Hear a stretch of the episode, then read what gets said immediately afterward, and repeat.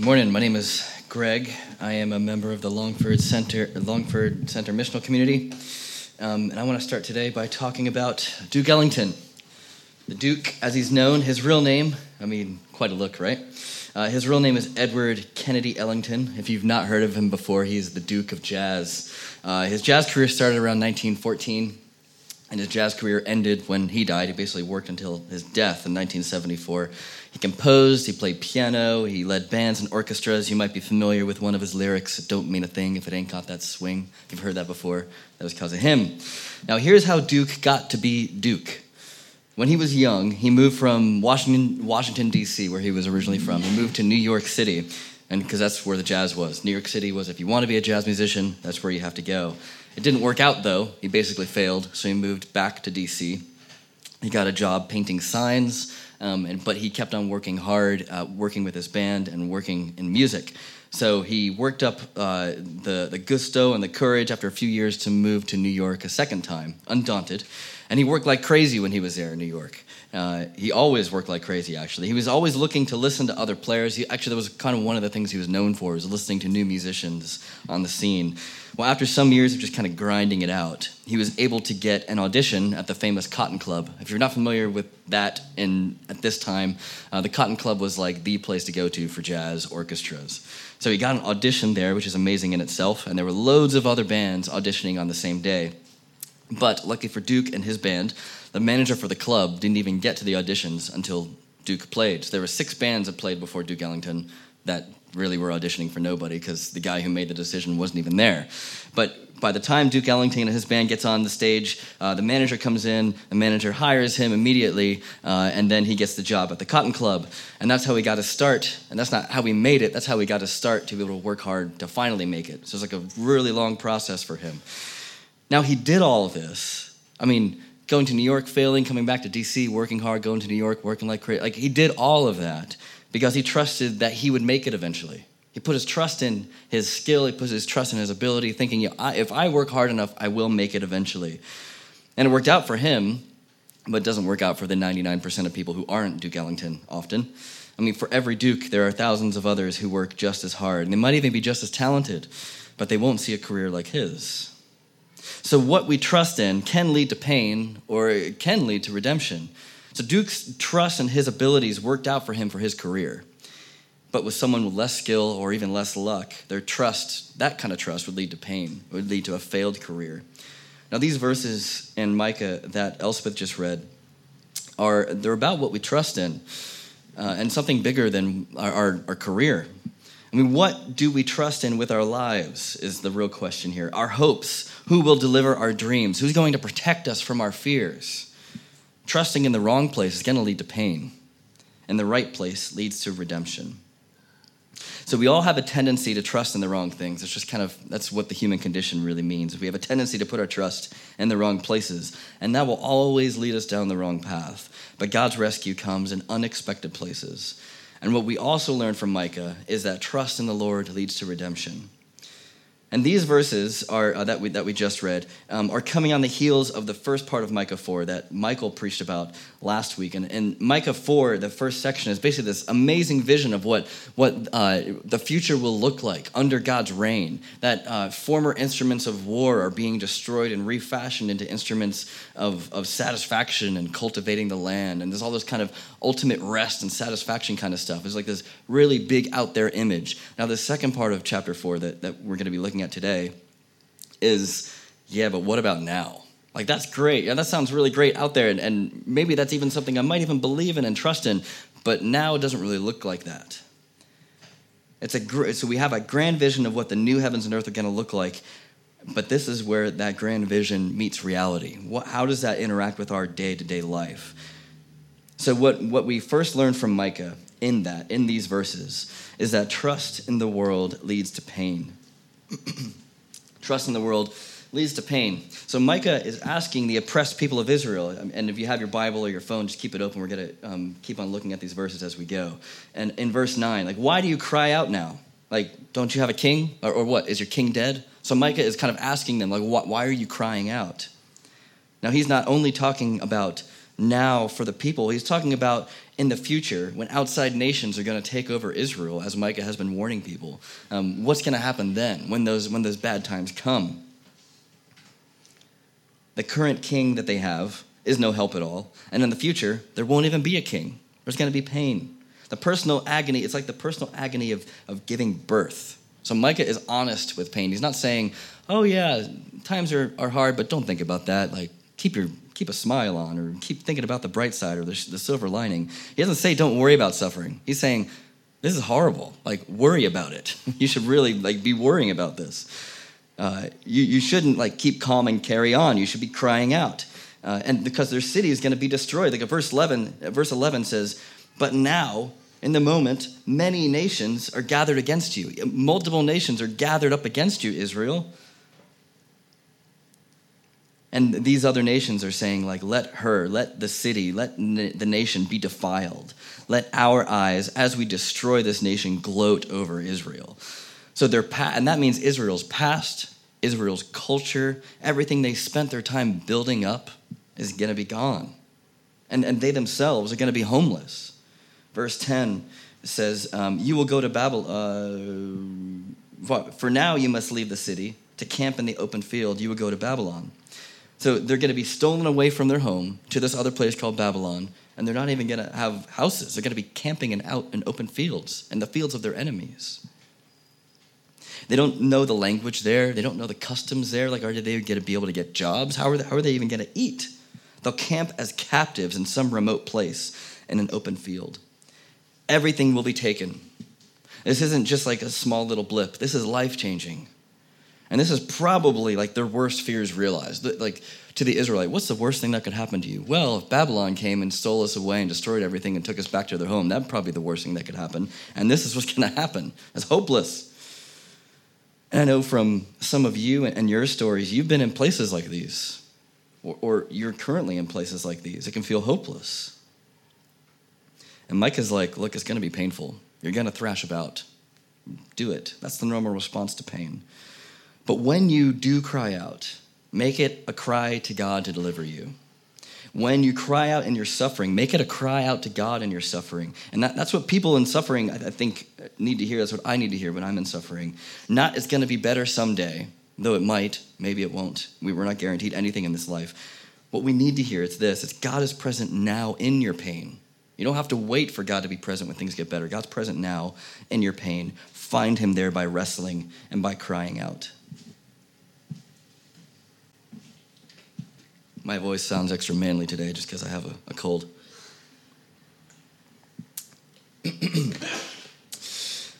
now, um, the full view of how foolish it is for us to trust in the world is on display.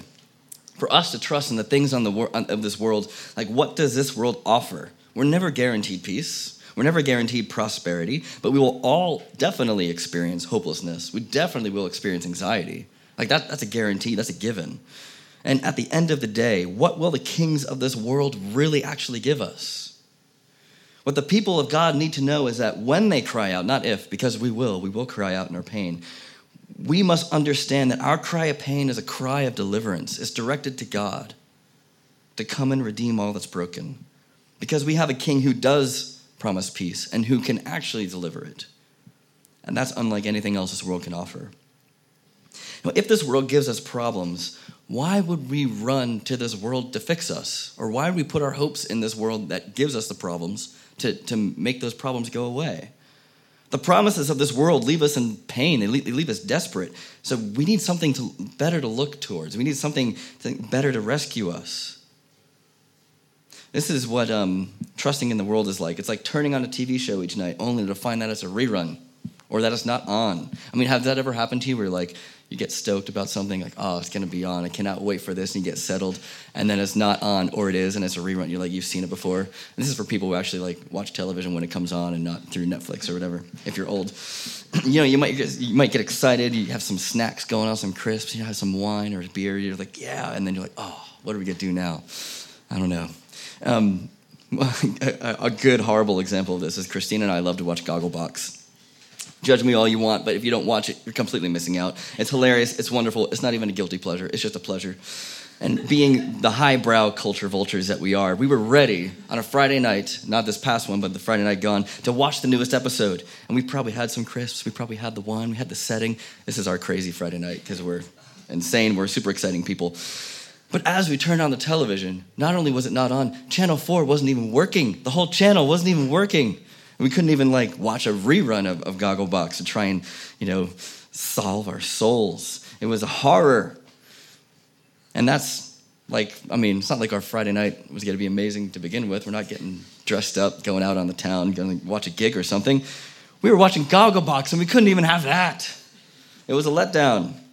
And, and that's what trusting in the world is like. You're going to be let down. You're going to be bummed out. You'll be staring at that blank telly, just hoping for something to come on. And then, as we're let down, where do we turn? Well, we just tried to find something else on TV. I can't remember exactly what we watched. Um, but we turn to the exact thing that let us down in the first place. We need to lift our eyes to something better. If our trust is in this world, we will expect our jobs to give us meaning that they can't. If our trust is in this world, we're going to expect our families to give us a love that they simply can't. If our trust is in this world, we will be left unsatisfied. And when something goes wrong with our jobs or our families, that means everything is in complete ruin and we're completely undone. Trusting in this world first leads to pain. That doesn't mean that jobs are bad or families are bad. It's good to have passion for your jobs. Obviously, it's good to have passion for your family. It's good to love your partner and love your kids. But if that's the ultimate thing that we hope for, right, those things don't come through for us in the ways that we are demanding, that's just a sad life. We're going to live an unsatisfied, discontented life. But even in our suffering, as we cry out, there is a hint of redemption. Uh, look at verse 10. It says, You will go to Babylon, the most horrible thing that's going to happen. You will go to Babylon, but there you'll be rescued. There the Lord will redeem you out of the hand of your enemies. The very place that is taking them captive, their very enemies, that's where God is going to work. That's God shows up in the place of pain and he's there to rescue us. I mean, to fully appreciate the insanity of this statement, remember what Babylon symbolized to the Israelite. It was a godless place, literally a godless place. It was the people who were going to bring, bring judgment against them in a literal sense. It's going to be they were going to be the slave owners. Israelites were going to be the slaves. This is a place where God is going to bring his rescue. Think of the worst place in the world. This is where God is choosing to bring out his redemption. The dirtiest, grimiest part of Manchester. Like, what is that for you? The most rednecky, redneck part of America. I can think of a few places. Maybe it's your parents' house, like, oh, surely nothing good can come from there. Or maybe it's Didsbury, you know, how much, how much do you hate? Maybe it's Chorlton. And we walk around Chorlton, we're like, why would anyone ever want to ever hear the message of the gospel? Everybody seems to be doing fine. No one seems to care about Jesus. Regardless of how spiritually poor the place or situation might be, this, um, uh, hear this quote from Abraham Kuyper, as a Dutch theologian and prime minister. He said, There is not a square inch in the whole domain of our human existence over which Christ, who is sovereign over all, does not cry, Mine. There is not a square inch in the whole domain of our human existence over which Christ, who is sovereign over all, does not cry, Mine. Every desperate place. And this is the place where God will redeem his people. This is the place where God is going to rescue you. And you see, this is because God's plans are above any that we can create our own. We like to think we have these great, you know, curated plans of how our lives are going to look, and then real life happens and it's completely different in lots of ways. Well, God is more clever than our enemies, and God is stronger than our enemies. There are real enemies out to get us, there's real suffering out there for us, but God's more clever. Verse 12 says, But they do not know, these enemies who are coming against God's people, they don't know the thoughts of the Lord. They don't understand his plan he who gathers them like sheaves for the threshing floor. These enemies don't know God's thoughts, God's plans. So God uses them for his own purposes. They might be going out thinking that um, they own the world and they have complete control, but the Lord has gathered them like sheaves for the threshing floor. What that means, if you don't have that agricultural background, and I don't, is sheaves were gathered up from fields. Uh, they were thrown into a barn and basically used as a barn floor to be trampled over cattle um, which means not only they trampled, but if a lot of cattle are standing up all the time, you know, it's pretty gross, like the barn floor. Those who seem to have all the power and are set up against us, are, are, are really just being used as a floor for a barn. Not the most clean place to be. So God's more clever, but he's also stronger. He's got the brains and he's got the brawn. Verse 10 says, uh, There you go to Babylon, there you be rescued. There the Lord will redeem you out of the hand of your enemies. God's people are in the hand of these enemies. We could be in so deep that we're in the hand of our enemies, and yet the Lord is going to rescue us even from there because he's stronger than them. He has more strength than anything any enemy can throw at us. And maybe the question now is like, well, what kind of enemies are we talking about? In Micah's time, it was clearly these outside nations that are going to take us over, a very literal kind of enemy. But for us in our time, what are the enemies in your life? Anxiety, worry, fear, suffering, all those kind of things. All those potential doom in the future. Brexit kind of brings up all of our kind of fears, no matter like this, what is the world going to be like for us, for our kids? All of those enemies have nothing on God's plan. So that's trust in the world. Trust in the Lord leads to redemption. So, this Lord who's more clever and stronger than anything else out there, this is the one we want to trust in. So, and trust really is, is a precious commodity that, commodity that we have. It really ought to be guarded and reserved for really whatever might be worthy. But trust in the Lord, I think we're going to find, is worth it, and it leads us to redemption. Verse 13 says, uh, Rise and thresh, O daughter of Zion, for I will give you horns of iron, I'll give you hooves of bronze, and you will break to pieces many nations. You'll devote their ill gotten gains to the Lord, their wealth to the Lord of all the earth. What in the world does this mean? Hooves of bronze? Like, yeah, hooves of bronze. That's what I always wanted. I'm so glad I get them. Like, what, what's the world going on? What's going on here? Well, let's get into it. First off, remember where we are a in this in this context for a desperate, hopeless kind of people.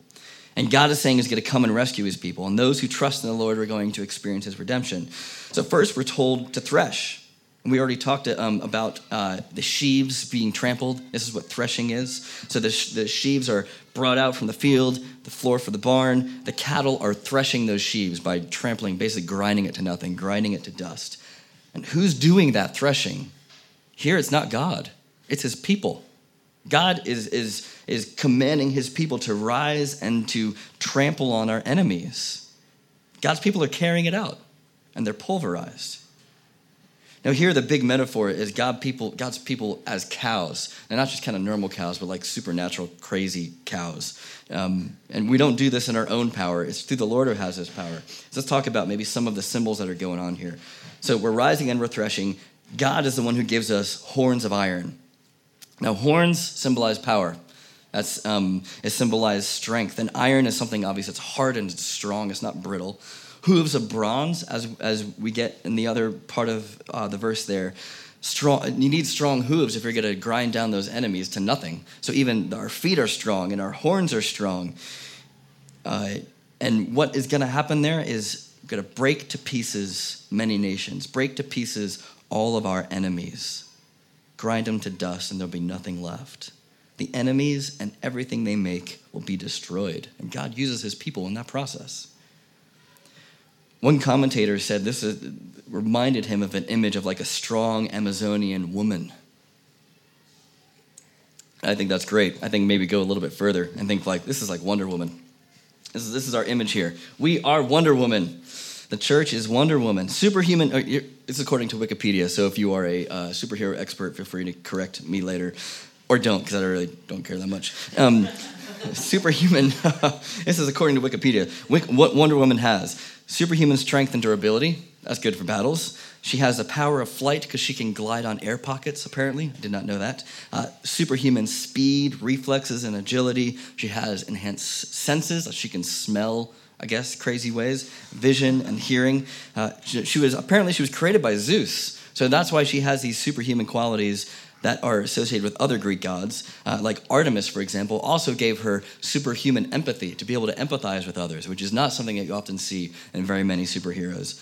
So, just like how the Greek gods gave Wonder Woman her superpowers, God has given his people those who were slaves in this chapter, those who were homeless in this chapter, who were completely left to nothing, God has given his people supernatural powers. Those who didn't have direction, those who didn't have jobs, he's giving them this superhuman power to be able to rise and thresh. Now, in real life, the only way normal real life people can be superheroes is through God's supernatural power working through us. And of course, that means it's not up to us. It's not up to us to choose who our enemies are. It's God telling us who our enemies are. It's not up to us to work in our power to destroy those people who we think are our enemies. It's relying on God to work through us. Now, as, as um, maybe interesting as that image of Wonder Woman might be, I mean, do we really feel like that most of the time? Probably not. Monday morning, am I like, yes, I have hooves of bronze? Like, no, I'm like barely making it as Colin's like throwing stuff at my face. Christina knows. I mean, we are, and, and really in all of our lives, we're in enemy territory. And we have enemies set against us anxiety, worry, loneliness, fear. Those are just some of the enemies set against us, like spiritual apathy. That's how horrible is that? And by ourselves, we truly are helpless. We're left homeless to just camp out as slaves to our enemies. We don't have the ability to get anywhere else, and we live in enemy territory. But the Lord comes to us. We are too helpless to come to Him on our own. He has to come to us. So the Lord doesn't remove us from Babylon and then save us. He doesn't say, okay, first get yourself good and then come and see me. Clean yourself up a little bit, get your act ready, and then come and see me. No, he goes to where we are there in Babylon. He doesn't expect us to leave Babylon first, he comes to our rescue. He finds us right where we are. He enters our world. And though it might be a bit esoteric, this is also the idea behind our logo as a church, which I don't think uh, we've ever talked about. The idea of this, uh, this red slashes coming through, breaking into our world in all these multiple kind of areas as we look towards that, towards um, the heavens for help. God is active in our world and in more places than we realize. He's, he's coming down into our Babylon. As we look to him, we surrender to him, and we can live by a power beyond our own. The Lord has broken into our world, and he tells us to rise. And after we rise, what, is God's, what do God's people do with their victory? Let's look at the end of verse 13. It says, You will devote their ill gotten gains to the Lord, their wealth to the Lord of all the earth. So these people have won all these things from their enemies, and what do they do with it? They don't keep it for themselves, they give it back to God. They were once writhing, and they were told to writhe, but now they rise and they devote everything to the Lord unless our enemies, or, or everything our enemies have taken from us, all the rest that your anxiety has stolen, all the time that your addictions have carried off, every part of peace that was embezzled by your worry, everything the enemy has tried to take from us, all our dignity, all our wholeness, all of it will be taken back, and we get to devote it to the Lord. You know, we might be fighting, but it's the Lord's battle. It's Him working through us, and He always wins. That means we're redeemed, but for a purpose beyond ourselves, for a purpose beyond just feeling good about life. Of course, we get that as we get to be connected to Jesus, but for something far bigger than that. Because our new freedom from being made whole in Jesus means we get to devote that freedom to Him. Our new sense of peace that we get from Jesus, that's devoted to Him. Our new life, all that we are in Jesus, we devote our life to Him. Our life is His, He's bought it. And so we speak Jesus' words to people and we make space to allow others to experience God's family. We use our new life to be a part of other people to experience that same thing. And we're all up against the same enemies. We're all part of the same human family. For those of us who get to also be part of God's family, we have a mission before us. If we've found the rescue that we need, surely we want others to experience that rescue. So, being devoted to God means being devoted to his mission rescue in unexpected places. So, if we aren't talking about Jesus with others, uh, we really just aren't living a full Christian life. We aren't getting to experience the loveliness of that full Christian life. If we aren't inviting fellow members of our human family into God's family, we're missing out on the Christian life. And the reason we do this isn't because we're amazing and passionate or, or whatever. Maybe those things might be true. The reason we do this is God has called each one of you to be part of what He's doing right now. It is God at work through you bringing rescue to unexpected places. How unexpected for God Himself to use us as His primary mode of mission. That's ridiculous. Why would He choose to do that? God's rescue comes in unexpected places. And when Jesus came to earth, He came in a completely unexpected way.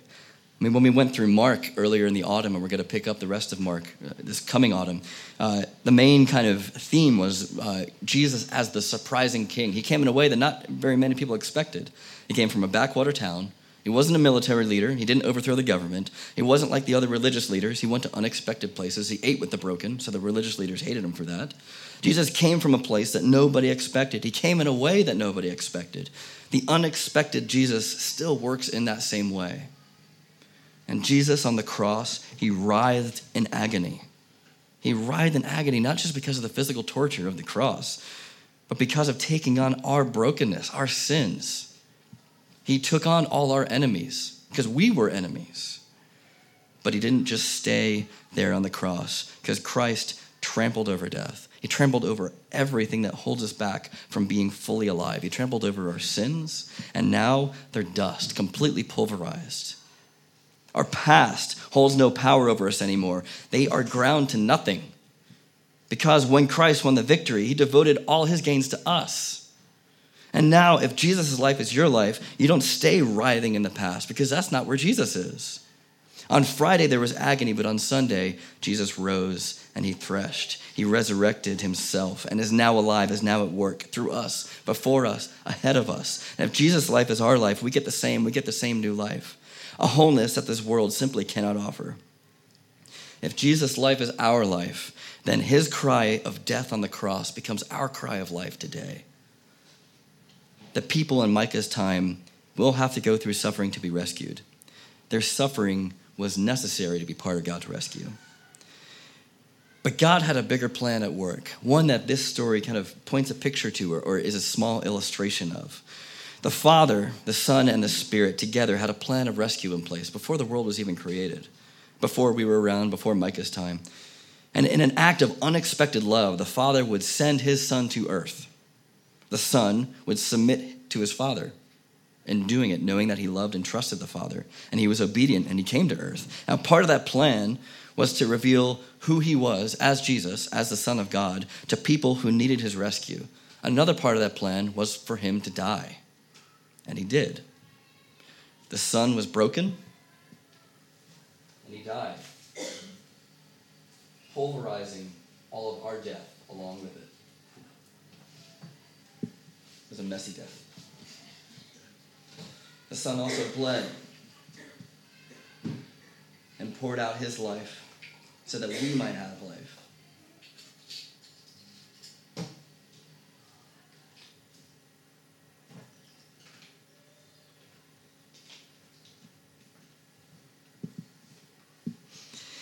But the Son did rise three days later, and he went to heaven and is now at the place of power, ruling even over this very moment, over our lives, every single moment, making everything new on earth as it is in heaven. And within this plan, the Spirit is now at work in the church, sending the church to unexpected places to proclaim the love of the Son. And this table is for anyone who is united to his Son, anyone who follows Jesus, who trusts in God, for anyone who rejects trusting in this world and trusting in the Lord. You don't need to be a member of Redeemer, but uh, you do have to be a member of God's family. Because if you don't trust Jesus, we don't want you to do something that you don't believe in with your body. Um, this could, though, be an opportunity to think of what life could be like if you did. Because maybe this sounds a bit too good to be true, but what if it was true? Now, for all of us who are united to Jesus, he has gone through suffering that we will never experience. We will never experience death because Jesus experienced that death for us, not in the same way we will never have to bear the burden of our failures, of our sins, everything that we've messed up. We just don't. It's already, he already bore them for us. Jesus' suffering on the cross was necessary for us to be included in his rescue. Now, that doesn't mean we're never going to suffer. But Jesus' resurrection means now we have a new way to not just survive, but to thrive in this world of suffering. So, if we have a different life, Jesus' life, we live differently. We aren't powerless before our enemies, but we tread over them. All that seeks to cut us down, to cut us back, withhold us from being humans fully alive, through the resurrection and only through Jesus' resurrection, now we have a power to live differently. When worry comes in, know that through Jesus, you don't have to writhe, you can rise. When anxiety attempts to come in, we can rise. When we have the fear of sharing this great message with others, we don't have to have the fear of shrinking back. We can rise and ask God to work through us. And that's what it means to trust in the Lord. Let me pray. Jesus, as we come to you as broken people, um, we all have our own different parts of suffering that we will cry out in. And Lord, you know we will all experience more as we live through this life. Lord, I pray as we live through this world that is not yet finished, is not yet made new. Lord, give us the, uh, the faith to be able to trust in you, to cry out to you. And Lord, even in those times of suffering, Lord, we pray that you would uh, give us the words, uh, give us uh, the power to live differently.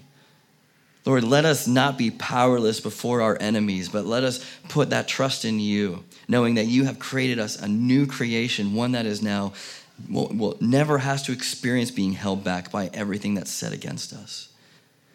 God, allow us to live in that such a way because we know it's true. Allow us to take hold more of that truth as we see more of you, as we continue to live this life you've called us to live. We pray in your name. Amen. In a, sorry, in a moment, I'll just give instructions. Uh, I didn't do that before. In a moment, we're going to stand and sing, as Mike was just about to say. Michael was just about to say. Um, as we sing the songs, uh, um, if you trust in Jesus, uh, come up to the table and take a piece of the bread and dip it in the wine as we sing together. Uh, and actually, let me pray for the table before we start. Lord, we thank you that we get to um, do an act that even the act itself expresses faith, Lord. As much as we depend on food and drink for us to survive, Lord, we are saying we depend on you even more uh, to work through us. Otherwise, we're, we're sunk. So, Lord, we pray that um, this act that we do together would be a metaphor of what our lives really ought to be as we live the rest of this week out, Monday through Saturday. We pray in your name. Amen.